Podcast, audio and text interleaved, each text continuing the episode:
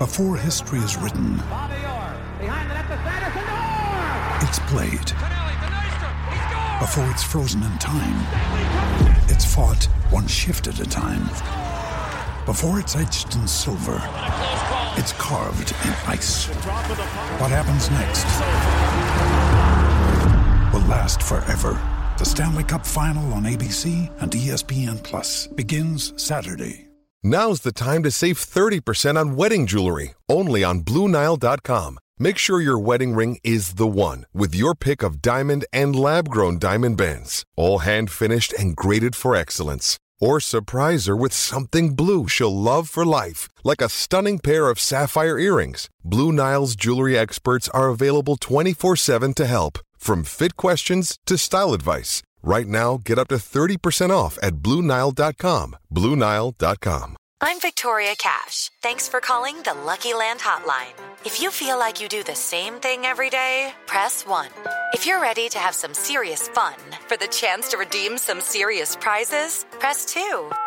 We heard you loud and clear. So go to LuckyLandSlots.com right now and play over 100 social casino-style games for free. Get lucky today at LuckyLandSlots.com. Available to players in the U.S., excluding Washington and Michigan. No purchase necessary. VGW Group. Void where prohibited by law. 18 plus. Terms and conditions apply.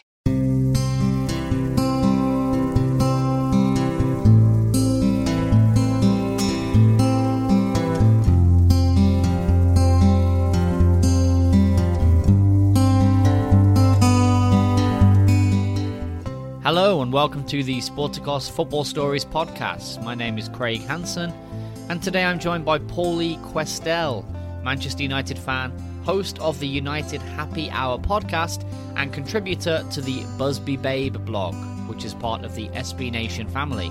Paulie often spends his free time obsessing about tactics as it pertains to the club he loves. You can read his tactical analyses on his Substack page at kwestthoughts.substack.com. I'm overjoyed to have him on the show and get his insights today on the Sporticos Football Stories podcast.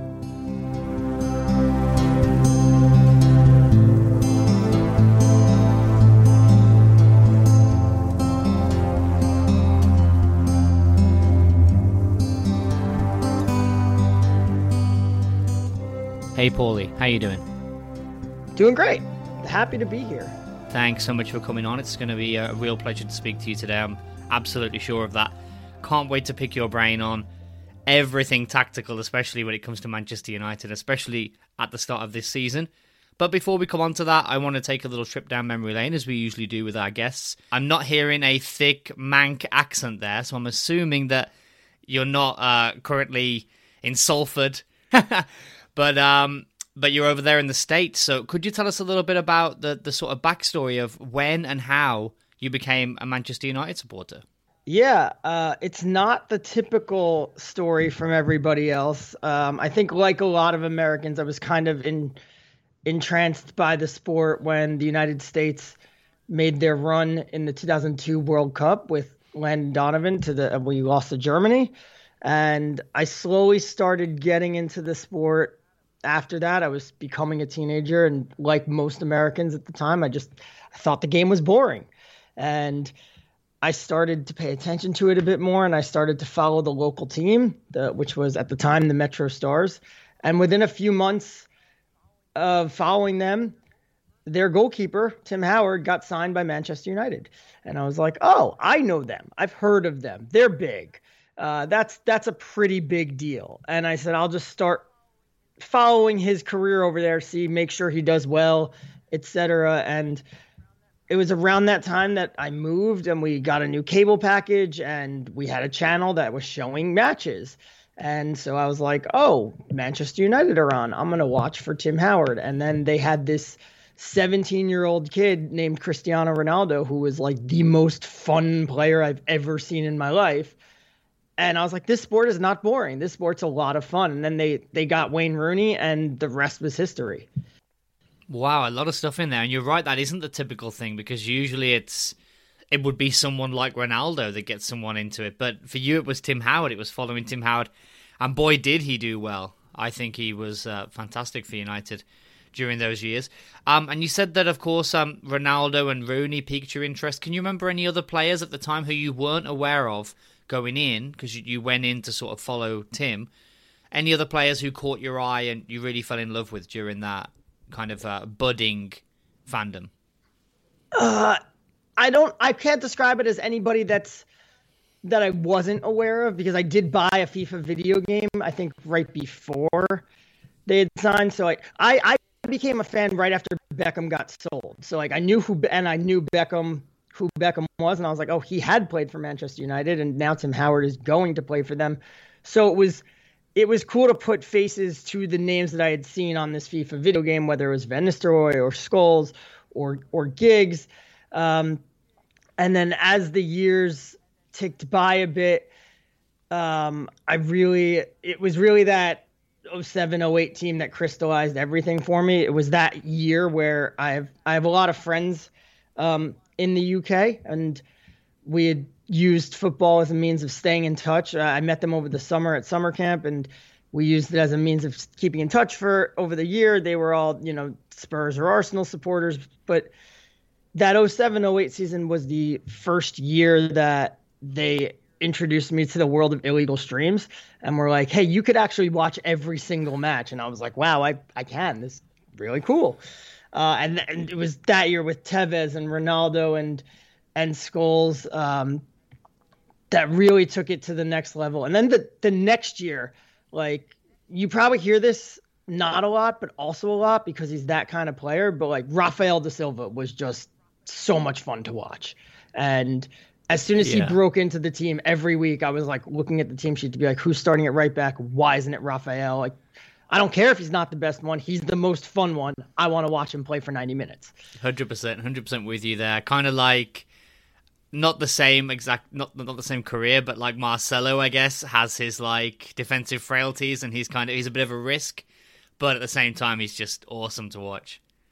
Right. I'm I'm trying to have fun like I'm waking up at I'm waking up at 7 a.m. on a Saturday morning to watch a game. Like, I want to have some fun. Like, show me Rafael. Yep. And uh, you mentioned there sort of the, the weird and wonderful world of illegal streams. Was that because back then it was still um, sort of difficult to watch on TV? Was there not as. Did you not get every game, every United game on, on US TV back then? We got most, but definitely, but not every. Uh, it was like hit or miss at you know at times the early match wouldn't be televised. Um, you know that three o'clock slot where there's four or five matches. It's the luck of the draw which match U.S. television was gonna was going to um, was going to show. We went. Mm. Uh, I remember in the late, like what, by the time I was at university, it was like we had it, it, it became a non-issue almost because every week they were televised, which was great. And then it was only it was the year after Ferguson retired that NBC took over the uh, contract and their whole platform was we're going to show every, we're going to make every game available whether it's on television or streaming. So since then I'd say uh, and then eventually ESPN got the rights to like the League Cup and since then every game has been available in the United States. So it's been over the last 7 years it's been very easy. But when I was coming into the coming into the game, yeah, you would have to sometimes go go over some hurdles to be able to watch. Yeah, that's totally normal. I mean, the, the as I'm sure you know that the, with the 3 p.m. blackout here in the UK, right? You can't even watch matches. yeah, exactly. Right. So it's it's kind of one of those things where people are still, you know, infecting their PCs with viruses and closing like 400 pop-ups and looking at toxic group chats to try and watch a game. Um, but I guess that for for you now, it's it's cool. Everything's available, which is fantastic. But um, what sort of times then? You mentioned seven a.m. There is that sort of the norm? Are you are you having to? What kind of times are you having to get up to watch these games? Uh, the Premier League kicks off at seven thirty in the morning in New York, and then ten o'clock, and then twelve thirty. So it's actually, and then on Sunday eight o'clock or eight thirty and eleven thirty. So it's actually pretty convenient, especially once you're not in uni anymore and you get older and you naturally wake up earlier. Uh, even when I was in uni, I was yeah. I was still like a nut job that would go out to the bar until two, three in the morning, and then I'd wake up four yeah. hours later to watch. And people would call me nuts, and I was like, "Yeah, well, this is what I like to do." Uh, It is weird. I agree, but I like to do it. Um, so it, these days it's it's not that bad, and I always say like uh, the NFL kicks off at one o'clock. So until the until what was it two years ago they moved that Sunday kickoff from four to four thirty. When it was at four o'clock, it was perfect because it ended right before the NFL started. Now there's a little overlap, but I always say like it's the best because you watch this the games in the morning, and then the American sports come on in the afternoon. Yeah, exactly works out really really well. Um, do you have sort of a community over there in New York as far as um, Man United fans? Are there fan groups? Are there bars you can go to to watch big games with a bunch of people? Yeah, there's a great a great community that we have in New York. Uh, I go to the same bar every week, every single match. Um, they're open no matter what. It's funny if you go there at seven for the 7:30 kickoff. Like the windows have they put like garbage bags over the windows so it doesn't look like they're open. um, so like and and every so often you get some new people who are standing outside being like, oh, they don't look open, and then like you just walk in and like you're like, no, the door's unlocked. Just just come in. Like they just, they can't advertise that they're open right now. Um, and there's a good group of people that are there every single week, regardless of the time. Um, and then for the big matches, yeah, it can be, it'll be packed. Okay, that's so cool. So, so have you kind of um, made some friends, I guess, through that? Then you have you have some guys that you know there. You, you know their names. You see them every time. Yeah, absolutely. Uh, good group of lads. I always tell my wife like I'm I'm going to see the lads now. Like bye. Um, so, yeah, it, it's a great so great cool. group of people, and and in New York there's certainly a lot of us, and there's it's a great community. We have a we have a, a Christmas party every year. Um, they a bunch of guys go on trips every year. We we try to organize a trip to Old Trafford every every season. It's a great group. And have you yourself managed to get to Old Trafford before? Yes, I've been once. Um, I went well, uh, 2018. I want to say is I I went I flew out and went to the match. They had a midweek match at Wembley against Tottenham, and then they played Huddersfield this that Saturday at Old Trafford, and I went out and, and did both matches in about four days, and came home, and it was a great little trip. Other than the fact that they got their doors blown off of them at, at Wembley. Okay, um, but but that must have been um, pretty amazing. Did you go with your um, sort of community from the bar, or did you go on your own? Yes and no. I went on my own. I went my one of my friends from uni is a is a Spurs fan so he was begging me to go because he had to go to London for business, and he well he kind of arranged his business trip around this Spurs match, and he was like, "You should come." And he was like, "How many times can you go and say you've you've seen your team play at Wembley?" And I was like, "Look, I'm only gonna go if I could also go to Old Trafford." I was like, "I can't fly to England and then not see uh, like only go to an away match where I'm not even sitting with the away fans." And so I it worked out that it was that weekend, and that weekend was also the weekend that a bunch of the guys from New York were going. So once I got up to Manchester, I was able to meet with them and hang out with them before the match, and then and then go in. That is so cool. What do your friends who your friends and family who are not into football, who don't know about all this, stuff. what do they say when you tell them that you spend? I can't imagine how much money it must cost to go around across the world to go and watch Man United at these two games uh, do they do they think you're crazy? How because it's dedication, right? It's so much dedication. I mean, most like English fans are spoiled, you know that even if you're from London or whatever, if you're a Man United fan, it's not that hard to get to Manchester. You know, they wouldn't be flying to New York or whatever to go and, and see this stuff. What what do your friends say when when you tell them that? My friends, not too much anything because they've all done it. Like that was the whole thing was I was the first one to start watching football and to really get into it and to become a passionate supporter. And back in when we were in uni, like they would just brush it off being like, yeah, like Pauly likes Pauly likes soccer. It's weird, but that's his thing. And then after we graduated, they they would get into it, and they all flew to flew to England and went to matches before I did. And I was like, what the hell, guys? Like, this was my thing. Um, so they they all think it's it's quite normal. Um, and yeah, my family is just like, oh, that's his hobby, and that's what he spends. You know, hobbies cost money, but uh, but that's his hobby, and and this is what what he does. I, I I mean, no one spends more money than I do on this on this stuff because I always say like it now uh, five years ago, it was great. Like every match was available, and now it's like they're spread across like three different streaming services. So you got to pay for like all these different things to be able to watch the matches. And I pay for all of them. Yeah, I, I know exactly what you mean. It's the same thing. Yeah. So, so, so I pay for I pay for the right to watch every match, and then I go and pay by the match at the bar. This is the the craziness of being a football fan. But it sounds like, despite being halfway across the world, you've managed to pretty much replicate, you know, what it is to be a, a, standard Man United fan like anyone else. You know, you go to the to the pub, have a few drinks, watch the game with all your buddies. Sometimes you get to a game, which even for people here, they don't go to a game all the time, especially Old Trafford. I imagine it's not easy to go to. So it sounds like, despite being in New York, you've pretty much got a uh, pretty usual football fan experience going on. Yeah, it's great. There's a lot of expats, so you, you, get a lot. We have a lot of people who are from Manchester who have moved to New York, whether for work or for other reasons, and you get that a lot all over the city. Where if you, if you go to a Liverpool bar, there's going to be a lot of people from Liverpool who used to be season ticket holders at Anfield, or their their father still is, um, hmm. and really there's bars throughout the city of different clubs. There are so many different supporters clubs. The, the the thing that I say always is unless you're in the country hosting the World Cup, there is no better place to watch the World Cup than in New York City because you can find a group of people from that country. Yeah. Easily. Uh, like my old job was about seven blocks in between the two biggest soccer bars in New York City.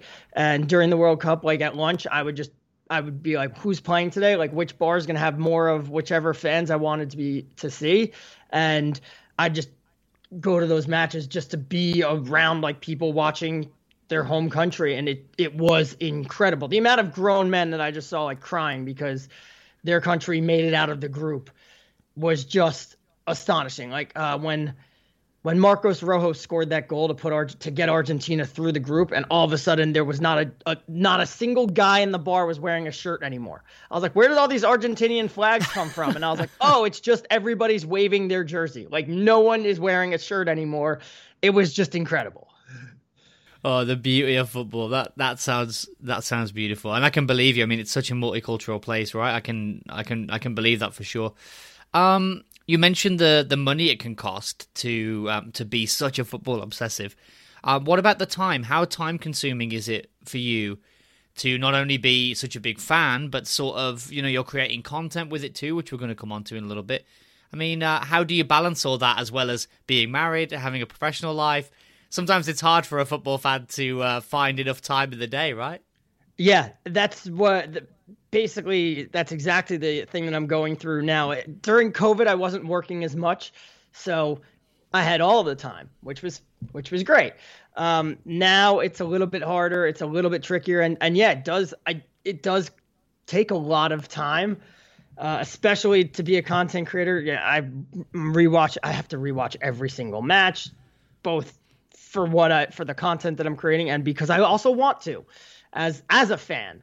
Um, as a married person, it's difficult, but my wife knows how much they mean to how much United means to me and and she knows she basically at this point knows to work my schedule around it. So she we will we will work the schedule around a United match, but but where you have to give up is um I happen to be able to watch it this week, but in a normal week if we had plans like, oh okay, I can't watch City versus Liverpool, which yes, I was able to watch that one, uh, and that was a thrilling match. But basically, that was like the first match that didn't feature United that I've really had the time to sit down and watch 90 minutes of this this season. We've been so busy, so you make your sacrifices elsewhere. Um, it as someone who people ask questions about and and and does create content, you do want to stay informed with the rest of the league. So you do have to create time somewhere in the day to make sure that you are up to date on on all of that. So it's definitely it's definitely time consuming and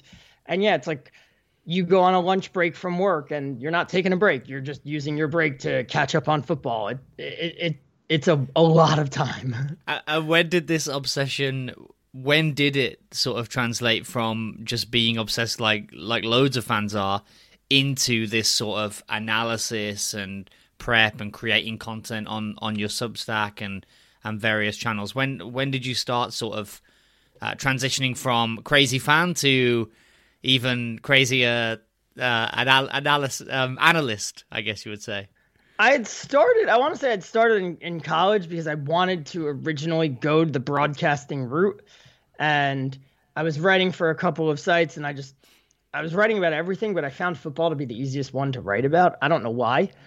And that I kind of just stopped eventually. I, stopped. I, I, don't know. I don't remember exactly why. And then in the middle of the decade, I said, I'm going to start writing again. And I, I started writing like, but very surface level things. And it was probably around, uh, it was probably at the start of like the 2019 20 season when I really picked up more of the analytics side and said, I'm going to really dive deeper into this and, and, and really, really go like full throttle. Now, before we come on to your specialty, which is tactics and analysis, we're going to get into that a little bit earlier than we usually would on the show. But before we do that, we're going to take one very quick break.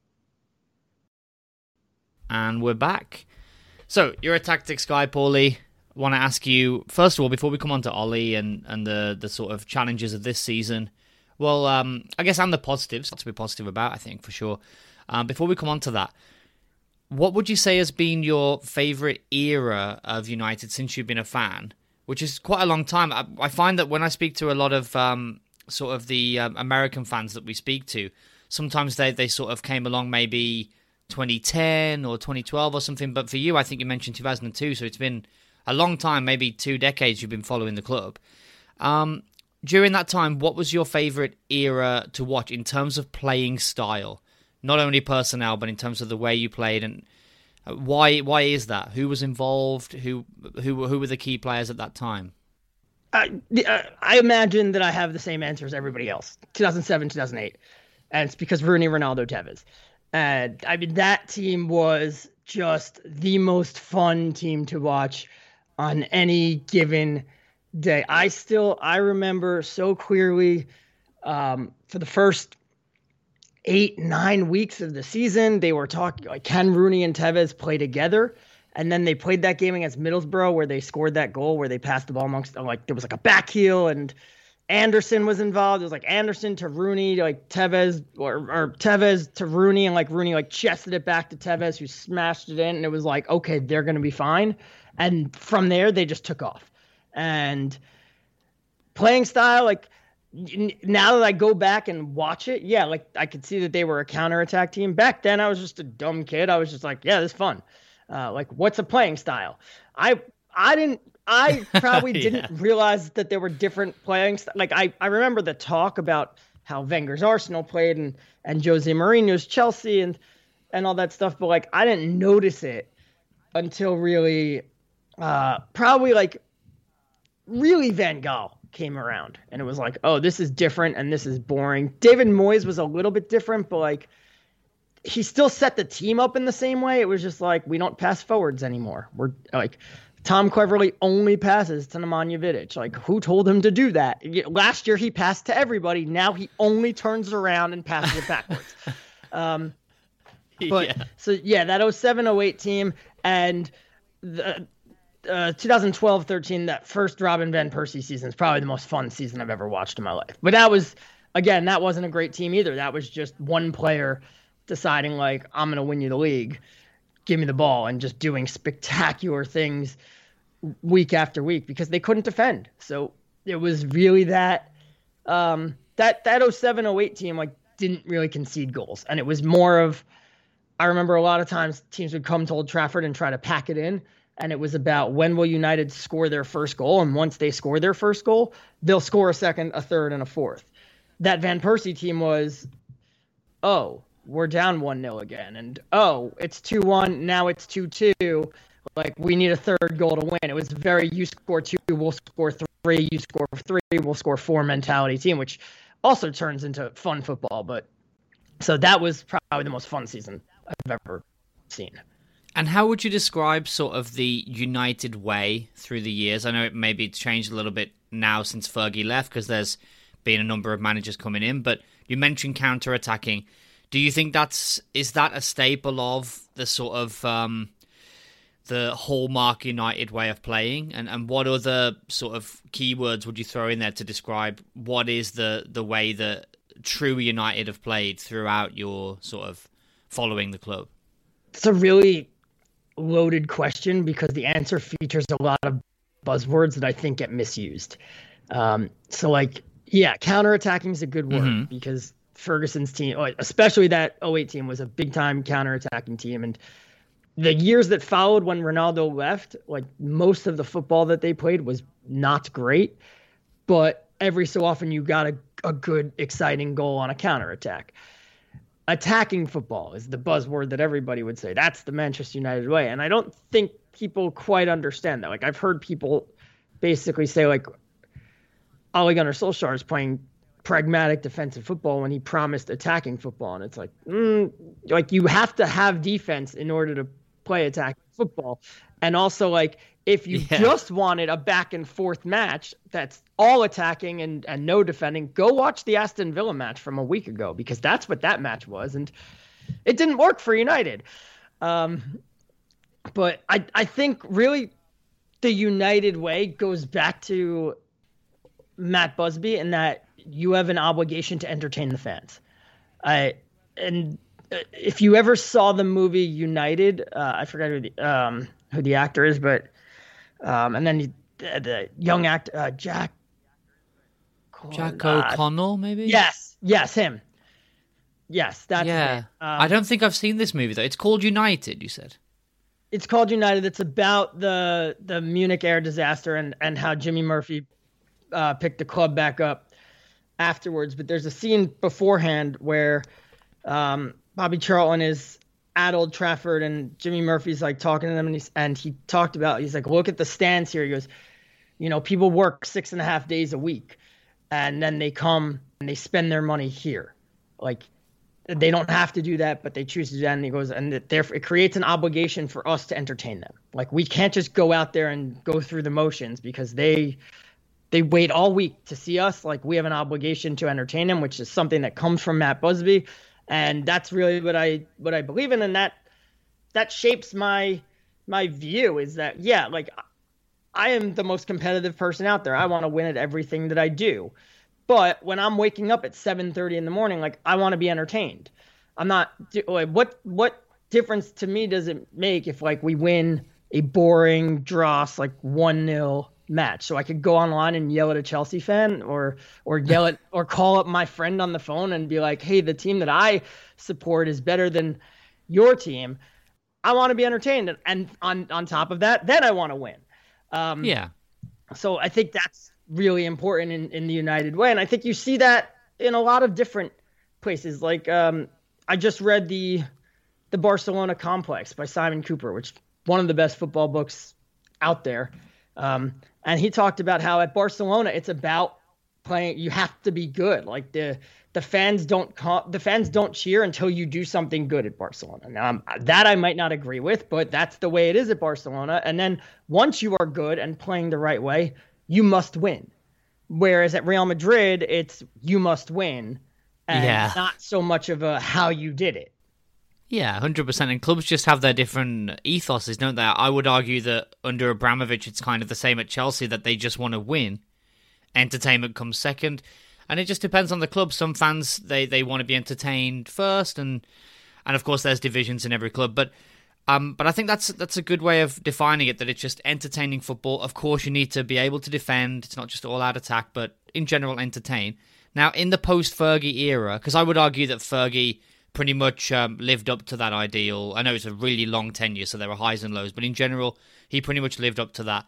Um, in the the post Fergie era of we got Moyes, Van Gaal, uh, Mourinho, and Ole, which of those managers drifted away from that ethos the most? God, yeah, that's tough because I like with every fiber of my being, I want to say it's Jose Mourinho, but it was Louis Van Gaal. Yeah, it's tough. It's a toss up between the two. They were both so horrific. Because and like Louis Van Gaal had the team to be able to play better than than they did, and he yeah. just wouldn't allow it. And there, and there were so many times where United would make a play, like they'd make the stop in transition and they'd get the ball out and Rooney would start running with it and then at the halfway line just pull up and be like, all right, wait for everybody to, to come up so we could have some possession here. And I'm like, you're also just waiting for the defense to get back. And I was like, why? Like, just run the counterattack, score, and then we'll go back to playing possession football. Like, at least under Mourinho, they did counterattack, but that was just the only thing they did. Oh my god. Well, now we're at the Ole era, and um, one thing that Ole often gets charged with, which I think is um, pretty foolish, but um, on Twitter you get a lot of foolish comments, of course. But one of the things that you hear a lot is that Ole has no tactics, quote, which is an interesting thing to say, I think. But um, what would you say is his approach? And how would you say it differed from Mourinho? And do you think it's sort of evolved during the time he's been there? Has his tactical approach changed, or has he remained the same the whole time?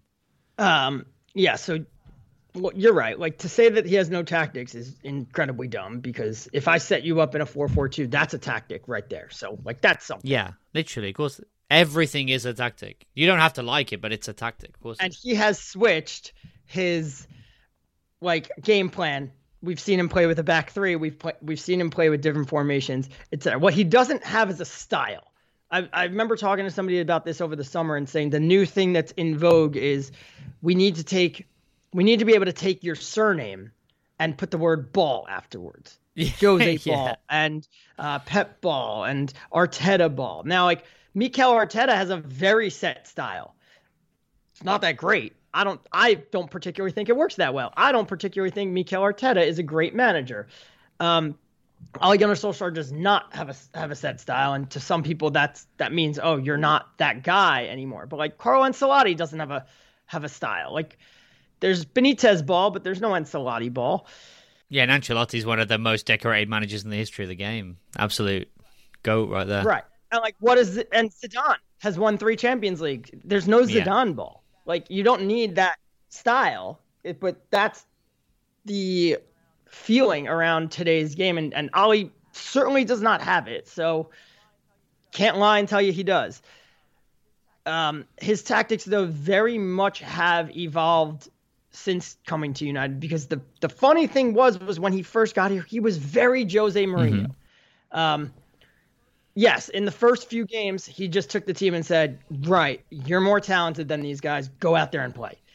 But then then he went to Wembley, and in that one 0 win over over Tottenham, and it was very Jose Mourinho. And then a few weeks later he went to uh, the Emirates in the FA Cup, and it was again like a very Jose Mourinho game where they just sat deep, absorbed pressure, and hit you on the counter attack a few times. The difference that was the match though where you could see the difference. Like Jose Mourinho's whole thing is he's terrified of what happens when you lose the ball. Like he he's the one that whereas everybody else believes like you can't score if we have the ball, so like the ball's a weapon because we could score and you can't.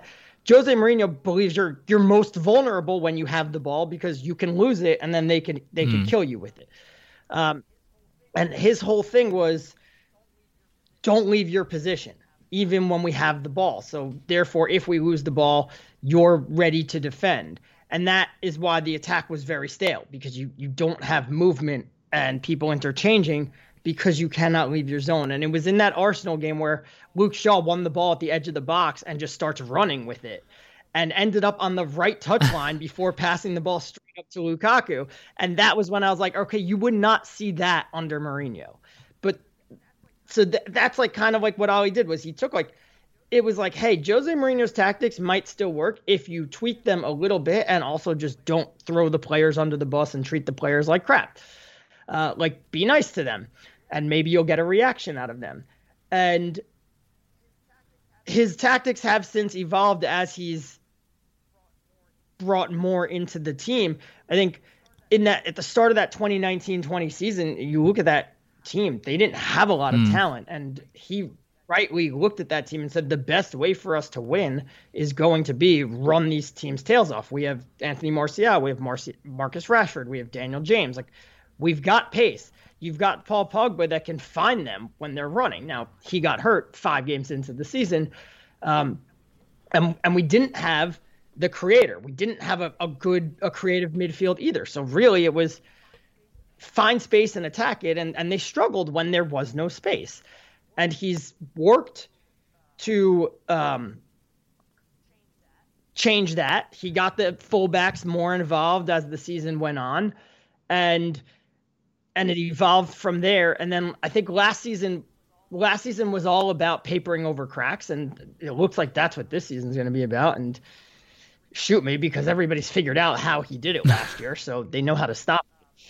Um, but last season was about like we don't have a right winger, and uh, we don't really have a midfield either. So how do we how do we hide those facts and like how do we hide those things and how do we paper over these cracks to to be at our best? And they he managed to do it.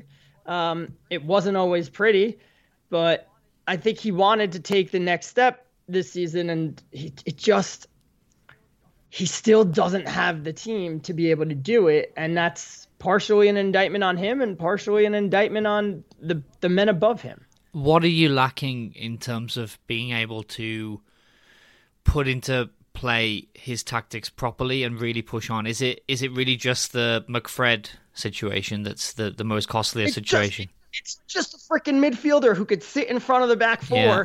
and pass the ball forward.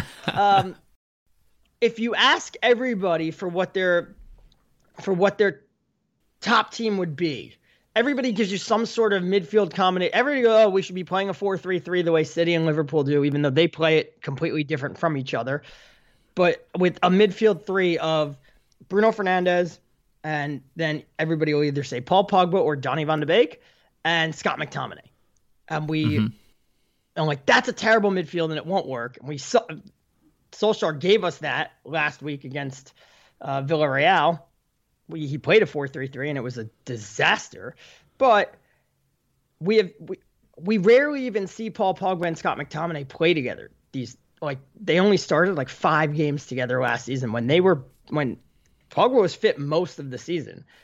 And the reason was because teams just said, right, uh, Pogba can hurt us, McTominay can't, so they just put two, three men on Pogba. And every time he got the ball, they just rushed to him and pressured him because he's that's where he's vulnerable is he might hold the ball a lot but they also just if you had a midfielder next to him that can hurt you you wouldn't be able to do that but they were yeah. just leaving Scott McTominay wide open because they were saying okay we challenge McTominay to beat us um, it's like when I play basketball the other team leaves me open because I can't shoot um, so I'm not a threat to But them. if you magically came back from one summer amazing at shooting then they would start guarding me yeah, they'd start guarding me. But for now, it's like, don't if Pauly hits a couple shots, like okay, but if if he takes a lot of shots, he's gonna miss most of them, and it's not gonna hurt us. So teams started sitting off of McTominay, and it, it became very difficult for us, and we saw it at West Ham um, in that chaotic first half where United were almost run off the pitch, and God only knows how they won that match.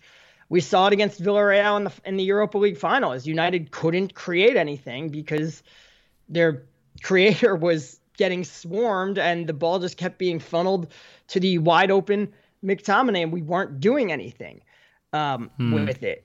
So this season, it's been the same thing happened against Southampton. Was basically Southampton just sat on Pogba and Fernandes, and they were like Matic and Fred, you guys could have the ball. We'll let you have it but we're not going to let you pass it to Pogba or Bruno. So you got to figure out what to do with it now. And they couldn't. Hmm. And then a week later against Wolves, it was very similar. It was they sat on Pogba and left Fred open and said, Fred, beat us. And that's that's really the issue is they need someone there to take the pressure off. They also need someone that could that will actually sit in position and not overcommit. The, McTominay and Fred's biggest problem is they each overcommit to the ball, and they each. Fred wins a lot of tackles, but he also engages in a lot and loses a lot. And when he when you lose a lot, now there's one less defender. Yeah. To deal with you, McTominay will overcommit to the ball and doesn't even get there in time a lot, and suddenly you're lacking a midfield and you have guys running right at your back line, which is it doesn't matter who as as they are proving it doesn't matter who you have back there if you don't protect them, they're screwed. Yeah, because even with Varane, I think everyone thought Varane was the answer, and I think Varane's fantastic, of course, great signing. But even he and Maguire, which I think is a really solid partnership, they still need support, right? They need support. Exactly. And Varane is a great signing, and he is a great, uh, I don't know if great signing, but he is a great player. And last year, when you looked at this team and you said, um, uh, okay, the center back partnership is bad, which I think Victor Lindelof is better than people give him credit for, but definitely can be definitely can be improved upon, but better than you're giving credit for is the games where they were bad. It was okay, like you let people run at them. And that's never a recipe for success. And the attack would stall. And the attack stalled so often because we didn't have anybody making direct passes unless Bruno Fernandes dropped deep to get the ball. And then when he did that, he passed the ball forward. And it's like, great. But now Bruno Fernandes isn't forward in that creative spot where you need him to be to have the ball. Yeah, and it's a bad sign when that happens. I know it's a different position. It's even crazier when Harry Kane always does it, even as a striker. But it's sort of kind of implying that, you know, you can't be trusted. Like, I have to come back here and do it myself, right? Because there's no one here who's actually going to be able to hit those passes or create anything from deep. It's one of, like, one of Harry Maguire's strengths is that he can carry the ball forward and charge forward into midfield, and he's very good with his distribution. And there were games where like Fred would try to move the ball forward and he wouldn't be able to, or like he'd screw up the pass. And the next time United got the ball, Maguire would just be like, "Fred, get out of the way. I'm going to do this myself."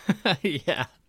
But it, it's exactly what you just said of like it's not always good. The games where Maguire did it most, United didn't win. So it's mm. like you need that balance of yes, Maguire can do this, but we cannot be relying on Maguire to do this. Um, yeah. And United this summer, just in order to improve their attack and their defense, they went and got an attacker and they went and got a defender. And they didn't get any of the, eh, they, they didn't focus on the bridge that connects the two. Whereas if you got a midfielder that protects your defense, even if you did not get Rafael Varane, your defense would be better. And if you had some, and if that mid, everybody was talking about, oh, you need somebody that makes a lot of tackles and interceptions, etc. And it's like you don't. Nemanja Matic does not do that. He he doesn't make a lot of tackles. He doesn't make get a lot of interceptions. He reads the game very well. He positions himself well. Michael Carrick didn't make a lot of tackles or interceptions. Just well positioned and defending. Eighty percent of defending is just being there and not letting, if I'm defending you, it's not letting you do what you wanted to do with the ball and forcing you to pass it wide to a winger or or something. If if you can't do your primary objective, I've already done my job. Yeah, exactly. If you've got the, the, the two sort of you've got Varane and Maguire who are really strong centre backs and they're both strong in the air, then if you've got sort of a, a really good deep line midfielder who can show them the wing instead of letting them run with blistering pace at these guys who aren't. I know Varane's quicker than um, people people think, but still, in general, you don't want your centre backs just being constantly like ran at, you know, by Mane and Firmino and then Salah and stuff. You'd prefer that they have to go wide and then okay, ball in, okay, head away.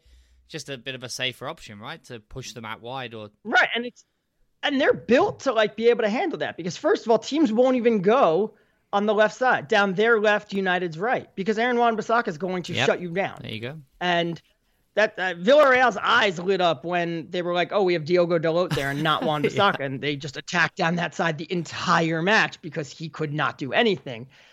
But teams won't even go that way, which is kind of why Wan-Bissaka's frailties at the back post get highlighted because they're always attacking down the left and crossing it towards Wan-Bissaka because they won't attack down the other side. So if you just protect the middle, you're in such a better yeah. scenario. But United don't have guys that protect the middle. And they they just didn't address this issue this summer, which continues to boggle my mind because every week, every problem that they have really just boils down to they don't have someone in midfield that can play next to someone that would be good, whether it's a Paul Pogba or possibly a Donny van de Beek. I don't think Donny van de Beek's a pivot player, but um, but a Fred or McTominay and have them do the things that they are good at rather than being like, we need you to do the two of you to do everything, which is too much for them. So that's that's your structural issue then is in in the midfield, sort of like a deep lying player who is good at positioning themselves, like you said, in terms of defending, and can also maybe play a ball, keep things moving, play a long ball. Um, so they haven't addressed that. It seems like in the summer they made some amazing signings, but just signings that they didn't necessarily need.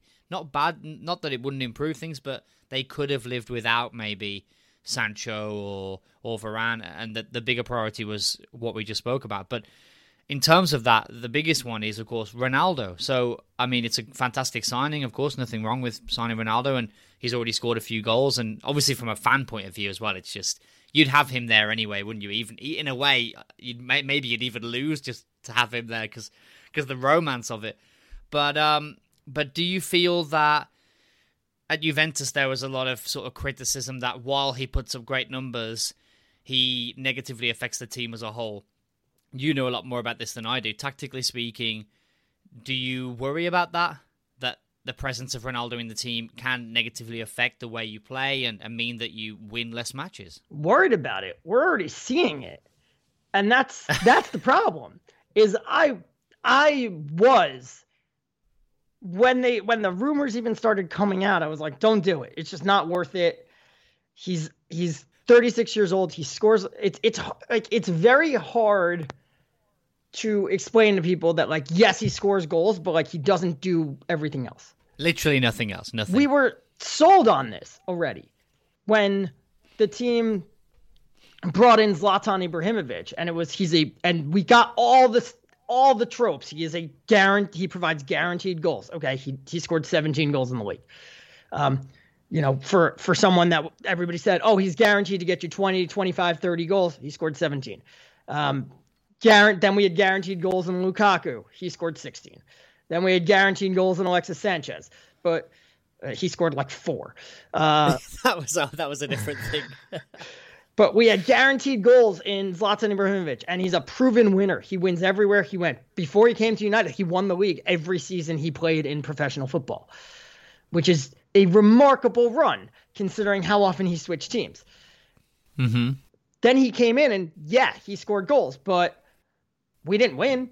Like, and we didn't win when he was in the team. We were we were sixth, and like we floated between fifth and sixth. We went on the longest unbeaten run in the club's history. I think was that run under Mourinho, and we went from we when we started that run, we were sixth in the table, and when we finally lost the match, we were fifth in the table. It was like that run was just was the most peak Mourinho. It was just filled with with nil nil and one one draws.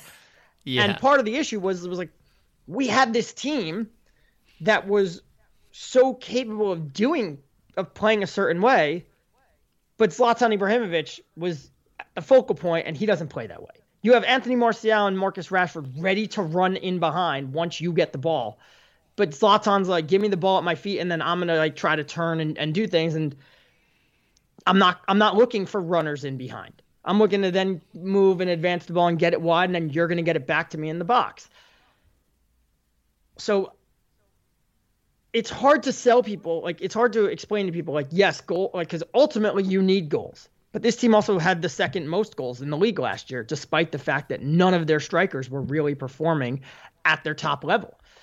So goals weren't an issue. Goals were not an issue. People will say and and people will say but you look at the nil-nil draws against chelsea and the nil-nil against liverpool and the nil-nil against arsenal and the nil-nil against city and it's you get a goal you win those games without, but you also have to look at the other part of we didn't lose those games because we defended as a team. And in all those games, we had like one or two chances to win it, but the other teams had three or four chances to win it. And yeah. part of the reason that we got nil nils is because we defended so well as an 11 man team. And adding a player like Ronaldo, how does he fit into that is a question that we still do not know the answer because we haven't played those games. We will find out next month.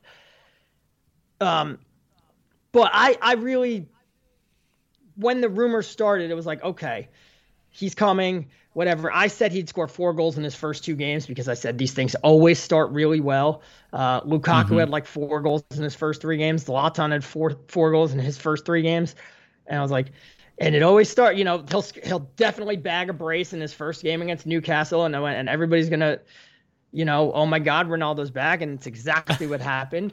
And I went, but what will happen in December, in January, in February when the weather gets bad? And and he's he's 36 years old, and it was like five years ago that Zidane was said to him like, you cannot play every game anymore. We need to rest you so that we can win, so that you're fresh in April and May when those games are really important, especially in the Champions League, and you're at your best, so you can win us the Champions League. And it was, it was very, like, it's interesting. I, I was looking at this last night. It's like one of the first things I ever tracked statistically was I had this spreadsheet that was basically just how many goals was Ronaldo scoring at Real Madrid under which manager and like mm-hmm. what percent of the load he had. And this is before like I had any advanced stats or, or knowledge about advanced stats.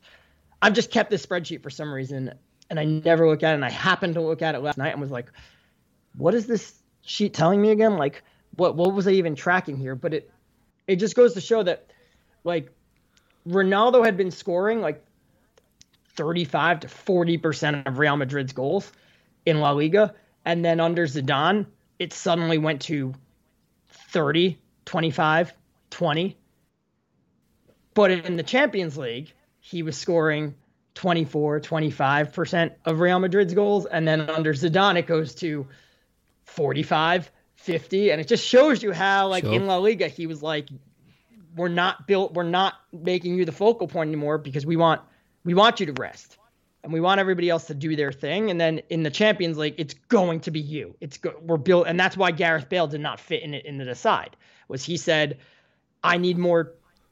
I need he he needed to bring in another infielder to provide uh, midfielder to provide that industry in the middle to account for the fact that Ronaldo wasn't defending. And he said, I can't play with Bale and Ronaldo. We'll we'll get carved open. So we're gonna put in this team that works hard gets the ball to Ronaldo and and rely on Ronaldo's sheer talent to get us that winner because he is that good. But now he's 36. How's it going to play yeah. when when he's when the weather's bad and he's got a bunch of games under his legs and we know all, you know always not one to rotate the team too much, so he'll play. I figured we had until then to see the issues that Ronaldo would bring. It's been 4 weeks and we're already seeing them. Ronaldo's a player that likes to drop deep to get the ball, just like Harry Kane, as you mentioned before, and it, that becomes a problem. And it's not necessary. It, it hasn't been a problem of United can't get him the ball. It's just been this is what I do. And when you're playing Paul Pogba on the left wing, who likes to tuck into that half space, like that's where Ronaldo drops into. And now it's like you're you're standing, you're encroaching on Pogba's space. Whereas if you just let Pogba have the ball and you stay high or make a run off that, like he'll find you. But now you're forcing Pogba to move around and, and forcing Bruno to move around, and everybody's just moving around a bit more. And defensively, you can't press the way that United used to or wanted to, which might not be a bad thing because their press is always so disjointed. Um, that maybe it's a better thing to not press your opponent as much because you have to press as, a, as an 11 man unit and Ronaldo's not going to do that. So just don't. Fine.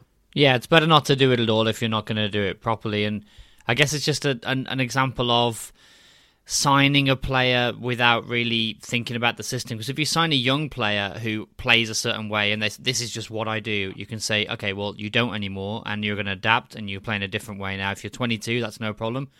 If you're 36, I mean, even Harry Kane, he's only 28, I think, but it's still old enough that when he was linked with City, I was thinking, I don't know if that would work because again, this is just what I do.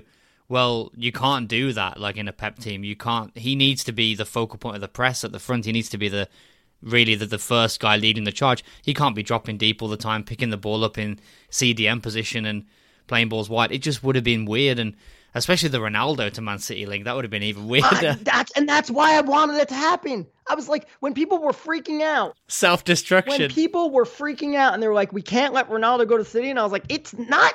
Look, it's Pep, it's Ronaldo, and he's going to score goals.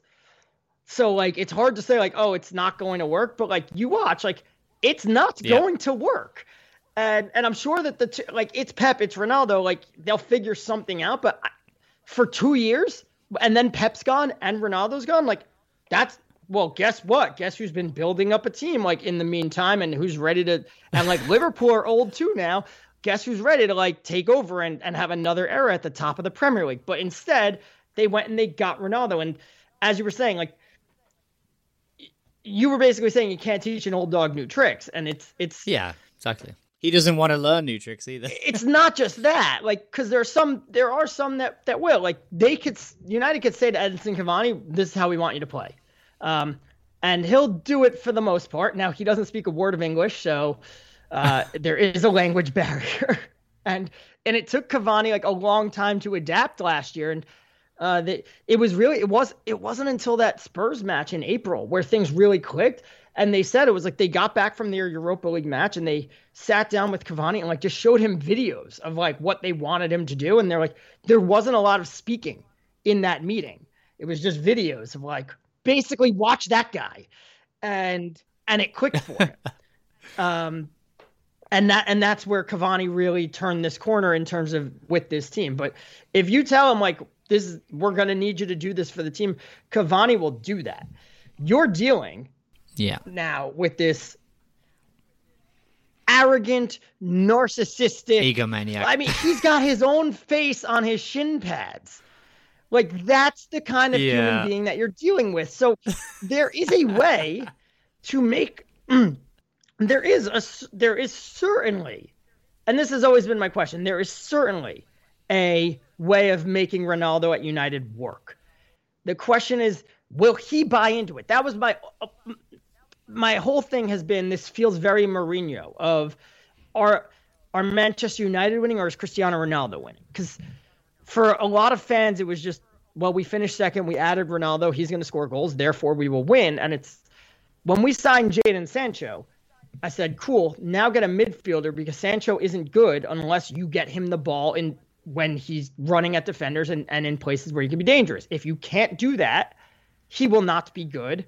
He won't improve your attack because it won't improve. He'll be anonymous. It's how many goals, like how many chances is Cristiano Ronaldo going to finish if we're not creating him chances? That's that's the crux of the matter. And when Ronaldo drops deeper to get on the ball, like you're he's not taking it and creating chances with it. So he's taking the ball away from our creators, whether that be Pogba or Fernandes or Shaw.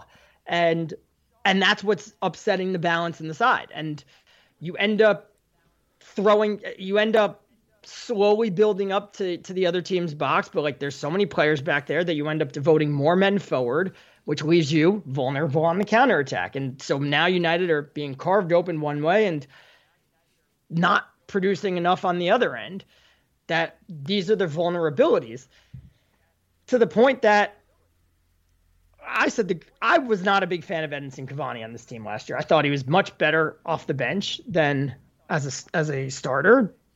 And I was I said on Saturday, I was like the mm-hmm. greatest thing Ronaldo has done has been making me like a huge Edinson Cavani fan. That I'm like, yeah, Cavani should start. And that I watched that match the first time and said, yeah, we looked against Everton. Said we looked way better again with Cavani on the pitch than with Ronaldo on the pitch. And then I watched it back and I was like, we didn't look that good with Cavani on the pitch to begin with. I was like, it's just the best we've looked in a long time. I'm like, that's the that's the problem. Is everything is so disjointed now and I'm not putting all of this on Ronaldo. It's not all of his fault. There are other issues in the team, especially like the midfield and but some of it is his fault. Like when they need like there's a reason that we looked better with Cavani. It's because Cavani just plays on the last shoulder of the of the of the defender and gives Bruno Fernandes that space to operate in. And when Paul Pogba was on the left wing and he cuts inside, he doesn't have to worry about Cavani in coming in on his space. As opposed to Ronaldo who just keeps moving all over the place and then that causes other people to move and it puts players probably not in their best. Like Mason Greenwood, I think has struggled since Ronaldo has come in, Yeah, I noticed that a lot. and it's because United are kind of asking him to play this like half winger, half forward thing, more so than what they used to do when they were like, "We're you're going to be a forward that comes off the right." And now it's like you're not coming off the right as much. You're just like moving into the half spaces. And he's struggling at that because it's like the third different role they've asked him to play in the last three years. And he's 21 years old or 20 years old. And it's like he's he's trying to grasp everything. Like he's he's yeah really and he's doing a good job given the circumstances because he does have a lot of talent, but there are things about his game that hold him back in these areas. And it's just like you're asking him to play the role that Jadon Sancho is built for. And it's like, why mm-hmm. are we why are we doing this week after week? Like let Sancho play a bit and at least get a run on the team because every week Sancho like looks good and then gets taken off and then doesn't start the next match and then and he comes on and he looks good, but like he's not getting the goals and assists yet to like register in everyone's brain. But he's doing all the things that you signed him to do. Yeah, it seems like you've got a bit an abundance of talent in terms of sort of people playing on the right or on the left, and you're just lacking that midfield space, right? You didn't need Sancho as much as you needed. As, as I'm sure he'll be great for you, but you didn't need him as much as you needed a real midfielder. Yeah, and it's it's it's a, well, uh, I disagree with you there because like Jadon Sancho was the perfect fit for this team. Two. years. He was improvement on Dan James, I'm sure. I think for sure, but would you rather have not had him and had the options you had last season, but I don't know, had Kante or someone instead, or I know that's difficult to say because he's an absolute worldie and that would never happen. But you know, would you have, if you could go back in time, would you have, if you had to choose, would you have not had Sancho and had the midfielder instead, or based on based on everything else, or just or just if like you're offering me just one player? Yeah, you're only allowed to have either Sancho or a midfielder. I would take San. I would take the midfielder because I think Marcus Rashford can do the job on the right between Rashford, Greenwood, yeah. James. Other fans don't like that. They think Rashford should never be on the right.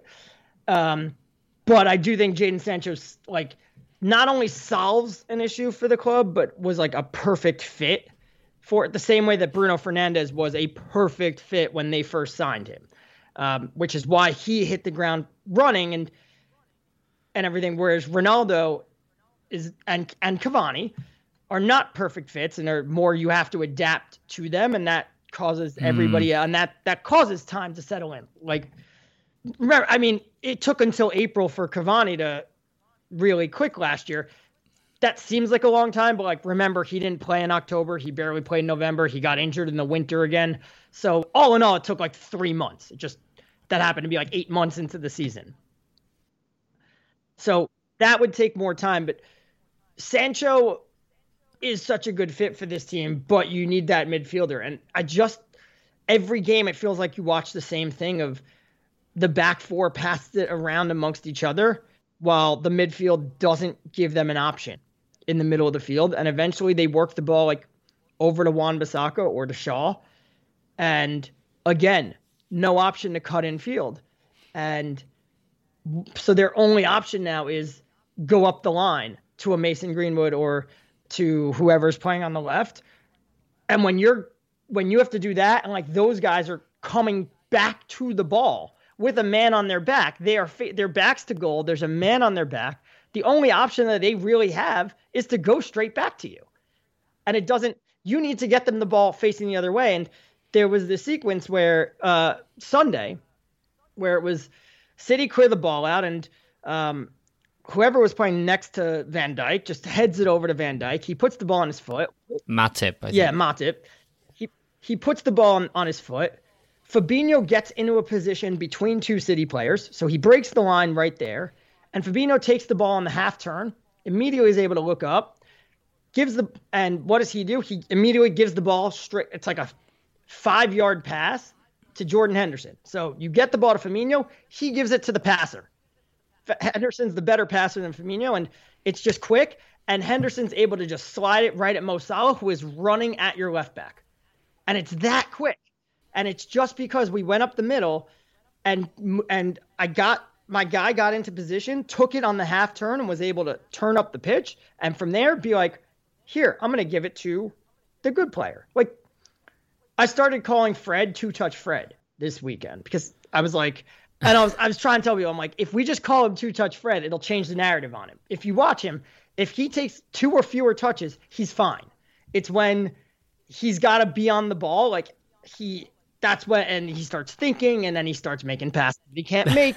but like Fred's at his best when he gets the ball and he just moves it to one of the good players. That's what he. That's what he. When he wins the ball, he looks Bruno, Shaw, Pogba, like, and just slides it to them right away. So if he had Pirlo next to him, he could receive the ball from Maguire, two touch straight to Pirlo, and then Pirlo's looking for Greenwood yeah. or or Shaw making a bombing run on the left. He's looking for players, but because he doesn't have that, he starts trying to do that himself. I guess is what you're saying, right? I think he just like gets there. Like when he plays next to Matic, like that's what they're asking him to do, and it just flusters him. Like, and he and I'll give him credit because he tries. He tries to make those passes. He's just not good enough to do it, and they don't. And the passes don't pull off, and and then it looks like he's the one that's really bad because he keeps giving the ball away. Um, whereas, like, if you look at when when Matic first signed with United, like, and United were the beginning of that season, United were winning a lot uh, in that second season under Mourinho. And if you look at Matic's pass map, it was literally just like, and I think also when Solskjaer first took over, like if you look at Matic's pass map, it's it's basically a one way street to Paul Pogba. It was like mm-hmm. they got the ball to Nemanja Matic and Nemanja like went, "Where's Paul?" and looked up and found him. And like that that's the midfielder that United are lacking is that player who can get into a position to receive the ball from your defense and be able to turn and get it to some get it to like the good players because it just drives me nuts and if you watch it's it's on everybody really but when United's back four have the ball and they're just passing around, you watch as they finally will pass forward. How often does the ball come right back to the to the back four on one or two touches? Yeah, because I guess not only is it difficult to receive the ball with your back to goal, sort of coming deep as a winger, but uh, and then do something. Maybe you could try and spin him and make a run. But not only that, but it's so predictable, right? Like you said, the other team knows that you're going to do that basically because you don't trust your midfielders. So they just go, okay, fine, we'll just we'll just keep an eye on that. We'll leave Fred and McTominay open because you're not going to pass to them anyway. And it's it means you just got no options, right? But uh, what do you make of the the sort of solutions that are being sounded out there? Because there's a lot of talk about Rice, and then I know these are all just stupid rumors, obviously, but I heard something about they're um, switching their attention to Phillips, Kalvin Phillips. Um, do you think either of those would be the solution to come in and do that job? I think either of them are upgrades. I don't like to talk about specific players, um, and I, I think West Ham are going to want an absorbent amount of money for Declan Rice, which they should take. Um, if someone mm-hmm. offered it, they should take it in a second. But I don't know if he's perfect based on on his profile. Like, I don't know if he does that job for for United and he would do it next to Paul Pogba. The question is, can Donny van de Beek figure out how to play that position and be able to be a second option to Pogba? Or what happens when Pogba's hurt? Because putting him next to Fred or McTominay, it's going to create the same issues because he isn't really that passer. And I thought, I thought Rice's stock really dropped at the Euros because I thought England had a lot of the same problems United have with Rice and Phillips was teams just went uh, they just kept trying to send it up the outside with Shaw and and uh, Walker, etc. And like they just didn't have that presence in the middle to be like, we're gonna push this ball forward to Kane and Sterling and and Foden, etc. How, however much his stock fell in the Euros, he's off to a phenomenal start this year, and it's like all those things that you were worried about, we don't see them from Declan Rice. We're seeing right now. It's seven games though, so are we going to continue to see that or not? And yeah. if we do, then it's we're having a much different conversation next May than if it levels out and he just you know returns to form or even just a small uptake on what he used to do. Kalvin Phillips is never going to come from Leeds to to United, so like that's. I, I I'm also of the belief like just don't shop in the Premier League. The Premier League clubs are not cash strapped. And so when they have a player under contract, they now, which they did not have 10, 15 years ago, the ability to say, uh, no, we're not selling him unless you give us an exorbitant amount of money. It, it's not like 15 years ago where Sir Alex Ferguson can call up Fulham and be like, "We want Louis Saha. We'll give you 12 million for him." And they're like, "Well, that's you know that's our operating budget for the next two years, so we'll take that." Like they, Yeah. now they could say like, "Oh, that backup striker you want like forty million. Yep, and they'll charge a premium on English players too. You're better off going to Barca, where Right, you could yeah, you could raid the bank at Barca, but go look throughout Europe. There's so many and like this is the thing is for every every time a big club goes and snatches a player from a small club, the small club manages to replace him quite easily. So like the players are out there and you just have to sign them and scout them. And you can't be worried about the reaction of your own fans. Like, you know, if United were to sign no name French midfielder Yep. tomorrow, like fans would be in uproar. Why why aren't we going out? You know, who the hell is this guy? This, the, and I'm sure Twitter would have reacted terribly when they signed Nemanja Vidic because nobody knew who Nemanja Vidic was. And like that's the thing is there are gems out there. Now, you are going to swing and miss on a few, but I, I use uh, Pellistri, Facundo Pellistri is like the example. Like, I'd love him to become a United star. Of course I would. I have also don't think he ever will make more than five senior appearances for United. And that's fine. As they just proved with Dan James, like, if you sign a young kid, like, you can flip him for just as much, if not more money. always resale value, always going up. So just just sign a bunch of those guys because yeah, you're gonna swing and miss on a few. But if Pellistri keeps going on loan and doing enough to impress, they sign him for like eight million. You could sell him for fifteen. Yeah, it's a no risk really. Right. Sign more of those guys because for all the ones you miss, you'll find some good players there. So everybody always says, uh, "What which midfielder do you want?" It's like just look into into the French league where none of those clubs have money, and there's so many good midfielders there. Yeah, I mean this is where you know if if you go and sign you know whoever the the the latest big name centre midfielder from Leicester, you'll just find that six months later they've just brought in another one from Rennes or Lens for one million, who's completely filled that gap and they're playing just as well as they were before, and they've made like a hundred mil. Like that's that's the other thing is that these clubs are smart and they're like, oh well, we're gonna lose uh, Ben Chilwell, so let's bring in a left back now, and then Yeah. that no one knows about, and we won't really promote him.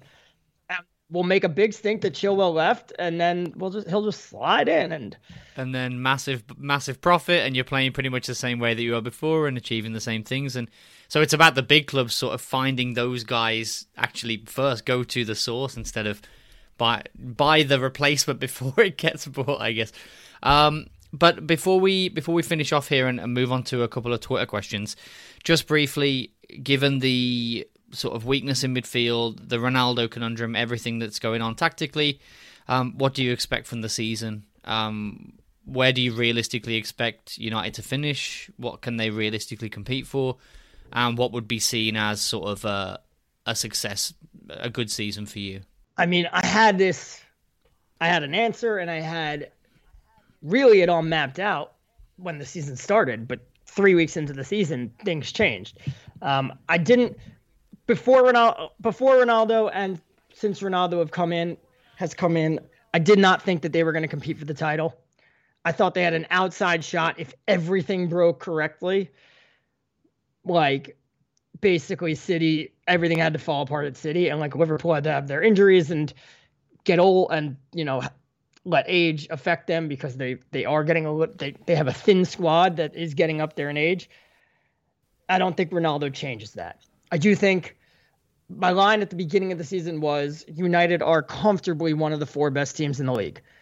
But if they don't upgrade their midfield, they are going to make finishing in the top 4 like they're going to make it they're going to go about it in the most difficult way possible.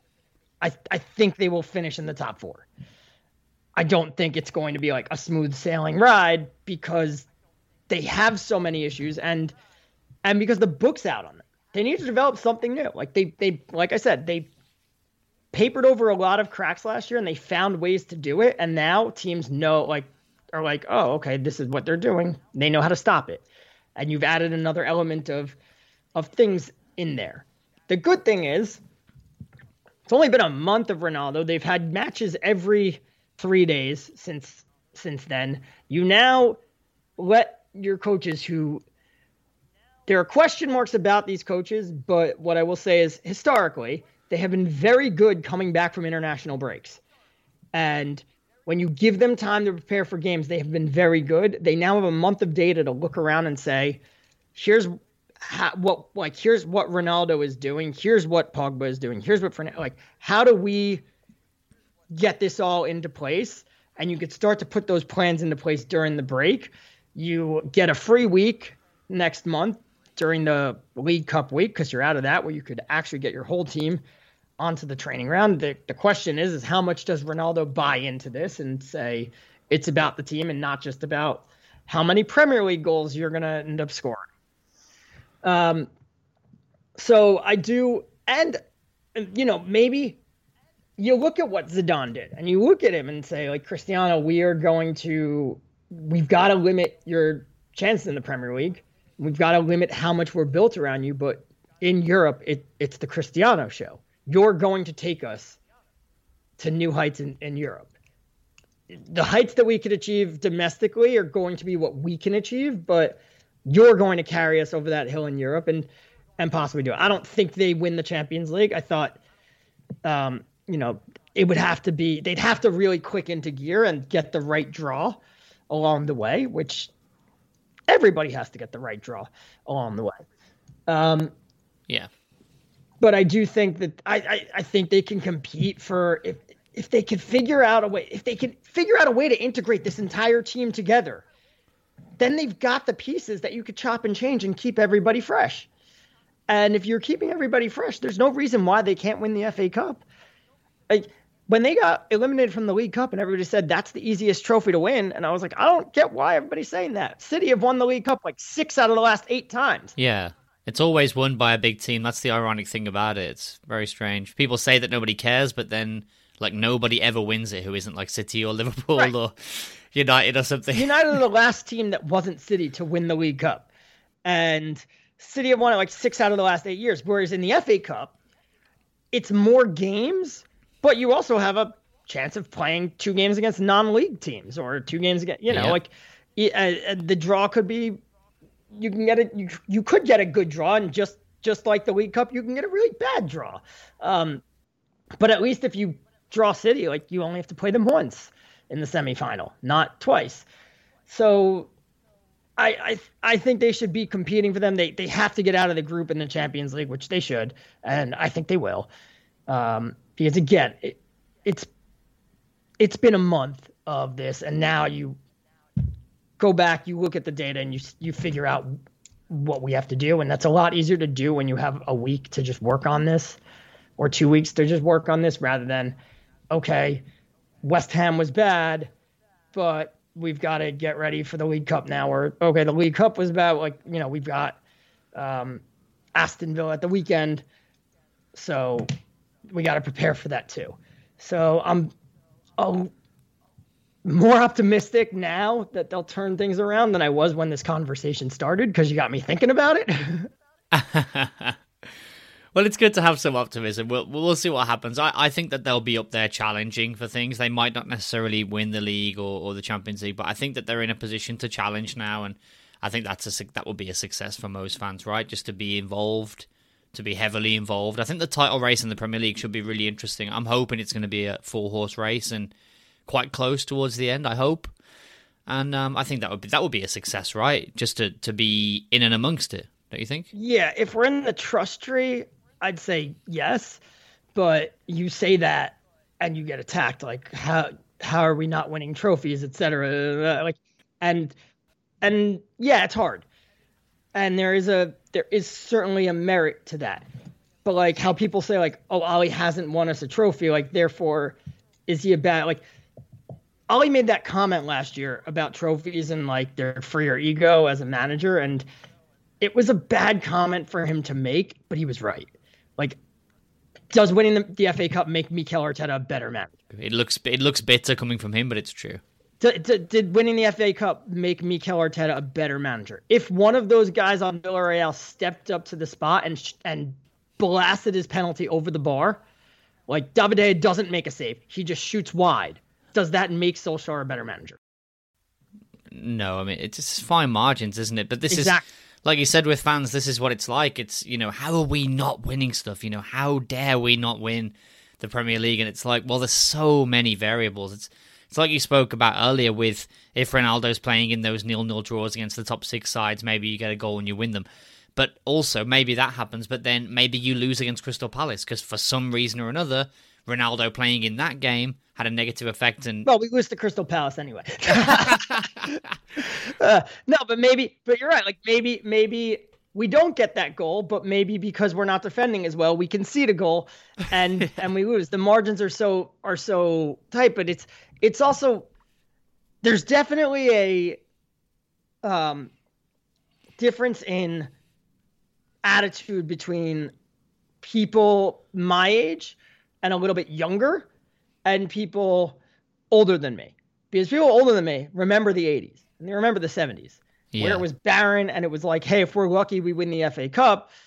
And they they're like me. They want to be entertained and they want to see it positive. They want to show up to the ground saying we've whether we're playing Crystal Palace or whether we're playing Manchester City, we can win this match and it's going to be enjoyable and not the dross that Louis Van Gaal threw us. As opposed to people younger than me and and possibly even my age because you know like I came around in the era of winning. Fit feel like as you said like United have this divine right to be winning and it's like no like first of all no team does but also like United have been around for a hundred years.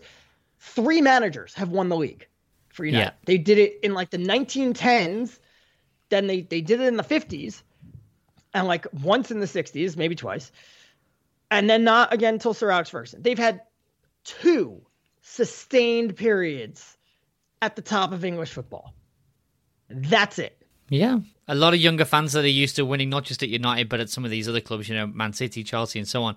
Like, they probably, not only do they not remember or they haven't looked it up, but they don't know that they could be staring down the barrel of 30 years of nothing. Remember when Liverpool didn't win the title for 30? That, re- that could realistically be what you're living right now.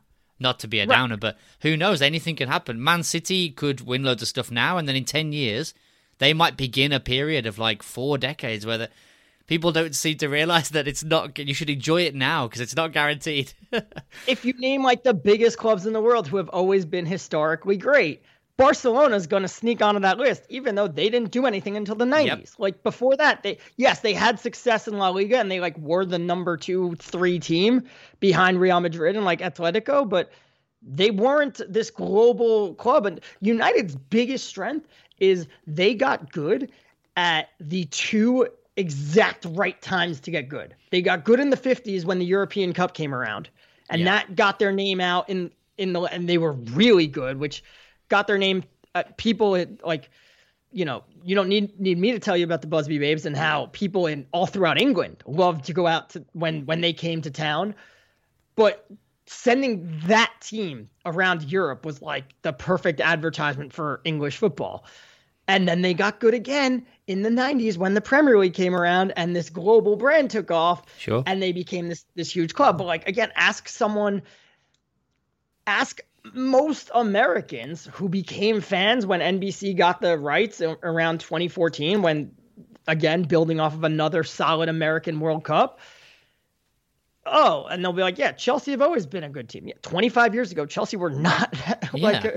like they what they had won the league like once and they were not there. Now it's unheard of. Yeah, of course Chelsea are the biggest team in the league. Like people will people are still smart enough to know that like Manchester City are new money, but they a lot of people consider like we'll throw Chelsea into the old money Sure. category and it's like It's all about generations. exactly. In 20 years' time, Man City will be the sort of, oh, you know, they've always been great, you know, and there'll be a new upstart that has money that they'll they'll be the new. It just keeps rolling like that, but it's one of those Sports are things that. cyclical. yeah, exactly, and and not only with the money, but just in general, that it goes in cycles with styles of play, and coach, some coach could come in. Who knows what could happen? Um, but before we uh, extend ourselves too much here, I want to get into. I want to see if we have any Twitter questions, and then we'll finish off with our quiz. But before we do that, we're going to take one very quick break. And we're back. So, Pauly, we do have one question from Twitter. This could be uh, potentially a follower of yours or a listener or, or, a reader of yours over on Substack. You've got mail. Um, but we have a question here from Joseph Losso Legolas. and uh, Joseph asks uh, something that we, we sort of touched on here, but maybe you could be a little bit more specific. Do you think Ole has reached his ceiling in terms of moving the team forward? Yes and no. I think that's a popular thing to say at the beginning of every season. Like we've been hearing it for years. Uh, last year, that when the team lost to Arsenal and Basaksehir, and everybody said he's reached his ceiling, and it was like okay. And then he went and finished above. Like he finished with seventy something points after finishing with sixty six points, and he took him the second place, and he clearly continued to got be- to get better. We you don't know someone has hit their ceiling until the end. If we go back and say, and United finished with 66 points this year, uh, or 70 points this year, and then th- that might be enough to get him sacked, and it could be a blip on the radar if he comes back the if he doesn't get sacked and he comes back the following year and finishes with 85 points, it's a blip. If he comes back the following year and finishes with 68 points, then you could probably say, yeah, 74 points might have been his ceiling, or probably is his ceiling. Um, you don't know and he has continued throughout his tenure to build on what he has done. But I do think it's going to be awfully hard for him to do that because he failed to address the biggest need in his in his team, and it's going to keep rearing its ugly head week after week. Well, we'll have to wait and see on that to see what happens this year. But before we get out of here, we're to take a trip back to some of the more glorious periods in United history by finishing off with our little quiz that we like to call do you know your heroes?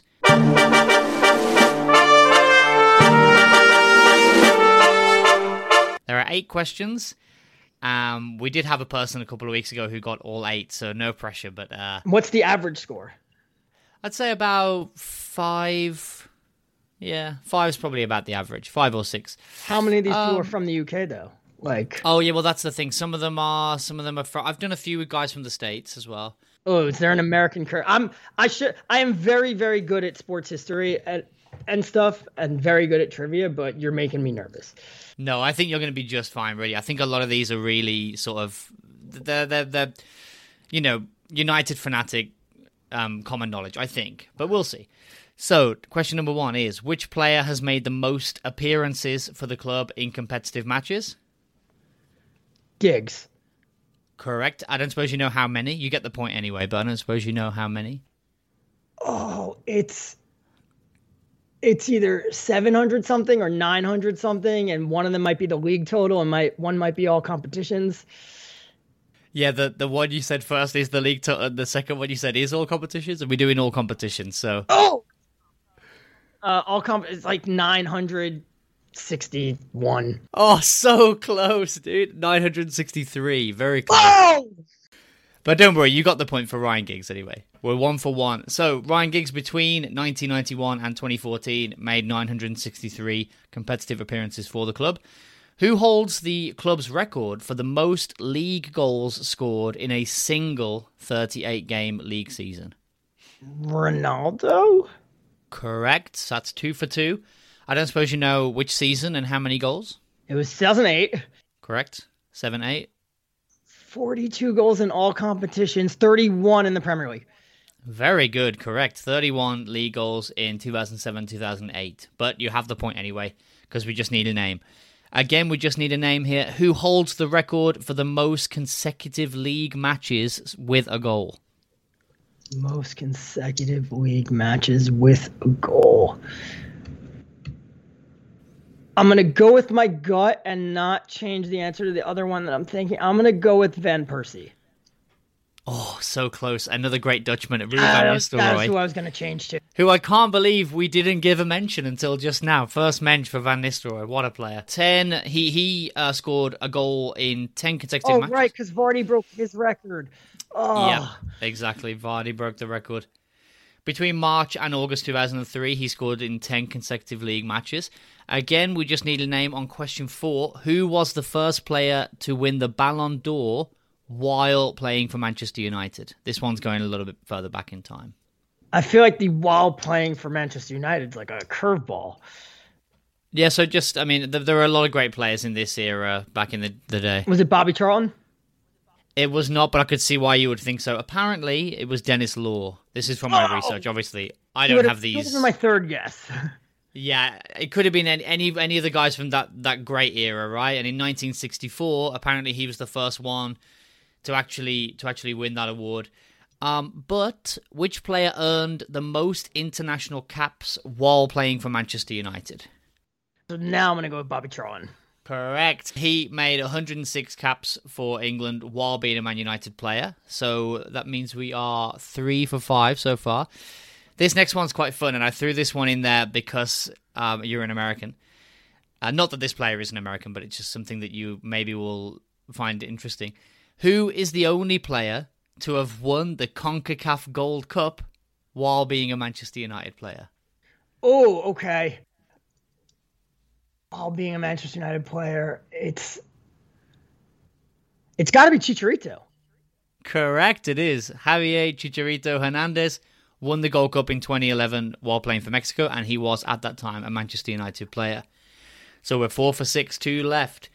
Um, according to statistics from the Premier League, which player missed the most big chances for United last season? So this is the, the metric that they have on their website of big chances missed last season. Who did that for United the most? This is according to the Premier League, so don't shoot the messenger. Rashford. Very good. I thought that was a tough one. Honestly, I, I, I didn't, I couldn't have, have named that for, for anyone myself. Really good. I um, don't suppose you could have a guess at how many he apparently missed. Eleven. Very good. I can't believe you, got stats going. Wow, that's the right answer. Yeah, it's correct. Wow. Unbelievable. that is really good. Because I have to be honest too, I feel like some of the, the first few ones have been kind of consistent with what everyone answers, but there were a couple of curveballs in here that I don't normally ask. Obviously, the CONCACAF Gold Cup one, and this one about the big chances mixed. Missed. I thought I'd mix it up a little bit, and I thought that would be a real tough one. Well, you got to think like who gets on the end of the most chances. Yeah, it's it's not it's one of those things that will be thrown at someone as a, a, a sort of um, a negative, but it's not necessarily a negative. This final question we do um, do with every guest. Apart from, of course, England, which nation is best represented in the current first team squad at Old Trafford? So, of course, the majority of players are English. Which country or countries is the second place? Um, This one is always really tough, to be honest. I'm trying to do some mental math here. Oh, there. Ooh. Okay. I'll give you a clue and say that there are two. Okay. Okay. So then it's Portugal and France. Very good. Who are the players? I was like, there's three each. I was like, there's three each. You have Fernandes, Ronaldo, and Dalot from Portugal, and then Varane, Martial, Pogba from France. I was That's just trying it? to make sure there wasn't a fourth for either of them. Correct. So six out of eight, which is above average, I would say. Nice. All right. Not too bad at all, man. Very good. Um, okay, so Pauly, thanks so so much for coming on. We actually went a little bit longer than we usually do because it's just been so interesting to talk to you. So sorry for taking up so much of your time. But oh, my pleasure. all right, well, thank thank you again so much. Before we go, could you sort of tell the listeners where they can find your stuff, whether it's on various publications or I know you have your own Substack as well. I'm sure they would be really interested to read your insights. Yeah, um, most of my stuff gets posted on thebusbybabe.com, and I do have my own Substack at it's Kwest Thoughts at dot substack.com. That's K W E S T T H O U G H T S dot substack.com. It's probably the first time I've ever had to verbally spell thoughts. Um, Nailed it. uh, and then everything when I do write on that, it'll be sent right into your to your inbox. Uh, I do work a little bit more than I was during COVID, so it's not used as heavily. So don't worry about getting spammed. Um, but otherwise, thebusbybabe.com, or you can go follow me on Twitter at pkwestel. Thanks so much, Pauly. It's been a pleasure. I urge everyone who's listening to go and check out that stuff. If you've enjoyed what you've heard today, you're definitely going to enjoy what you read. Thanks again so much, Pauly. Good luck for the season. Hopefully, that optimism will keep going for a few more weeks at least, and hopefully, you'll get what you want come the end of the season. From from your lips to God's ears. Thanks, buddy. Real pleasure. See you later.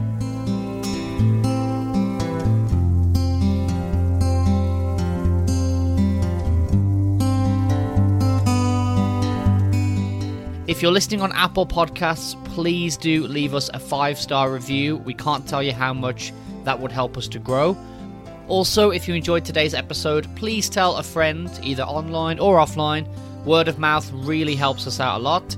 Head to sporticos.com for live streams, data, statistics, and much more from the world of football.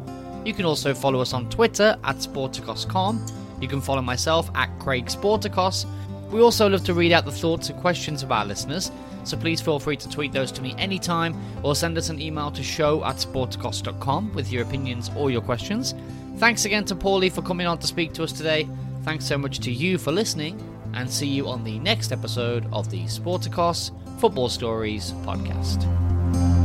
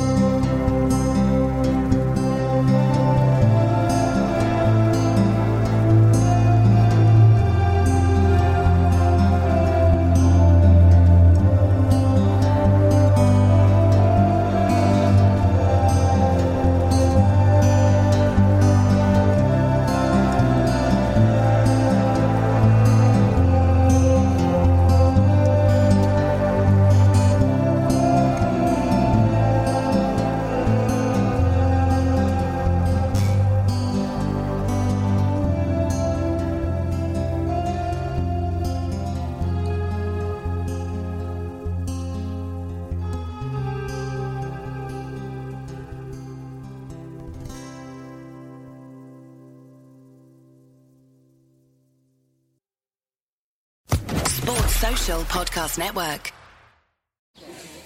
Psst, boss. Have you heard about the beef between Karen and Jen? It's me, Nathan's famous. I'm the beef. and yeah, I'm a talking hot dog. What's it to you? Nathan's famous, made with 100% beef for a real bite of New York.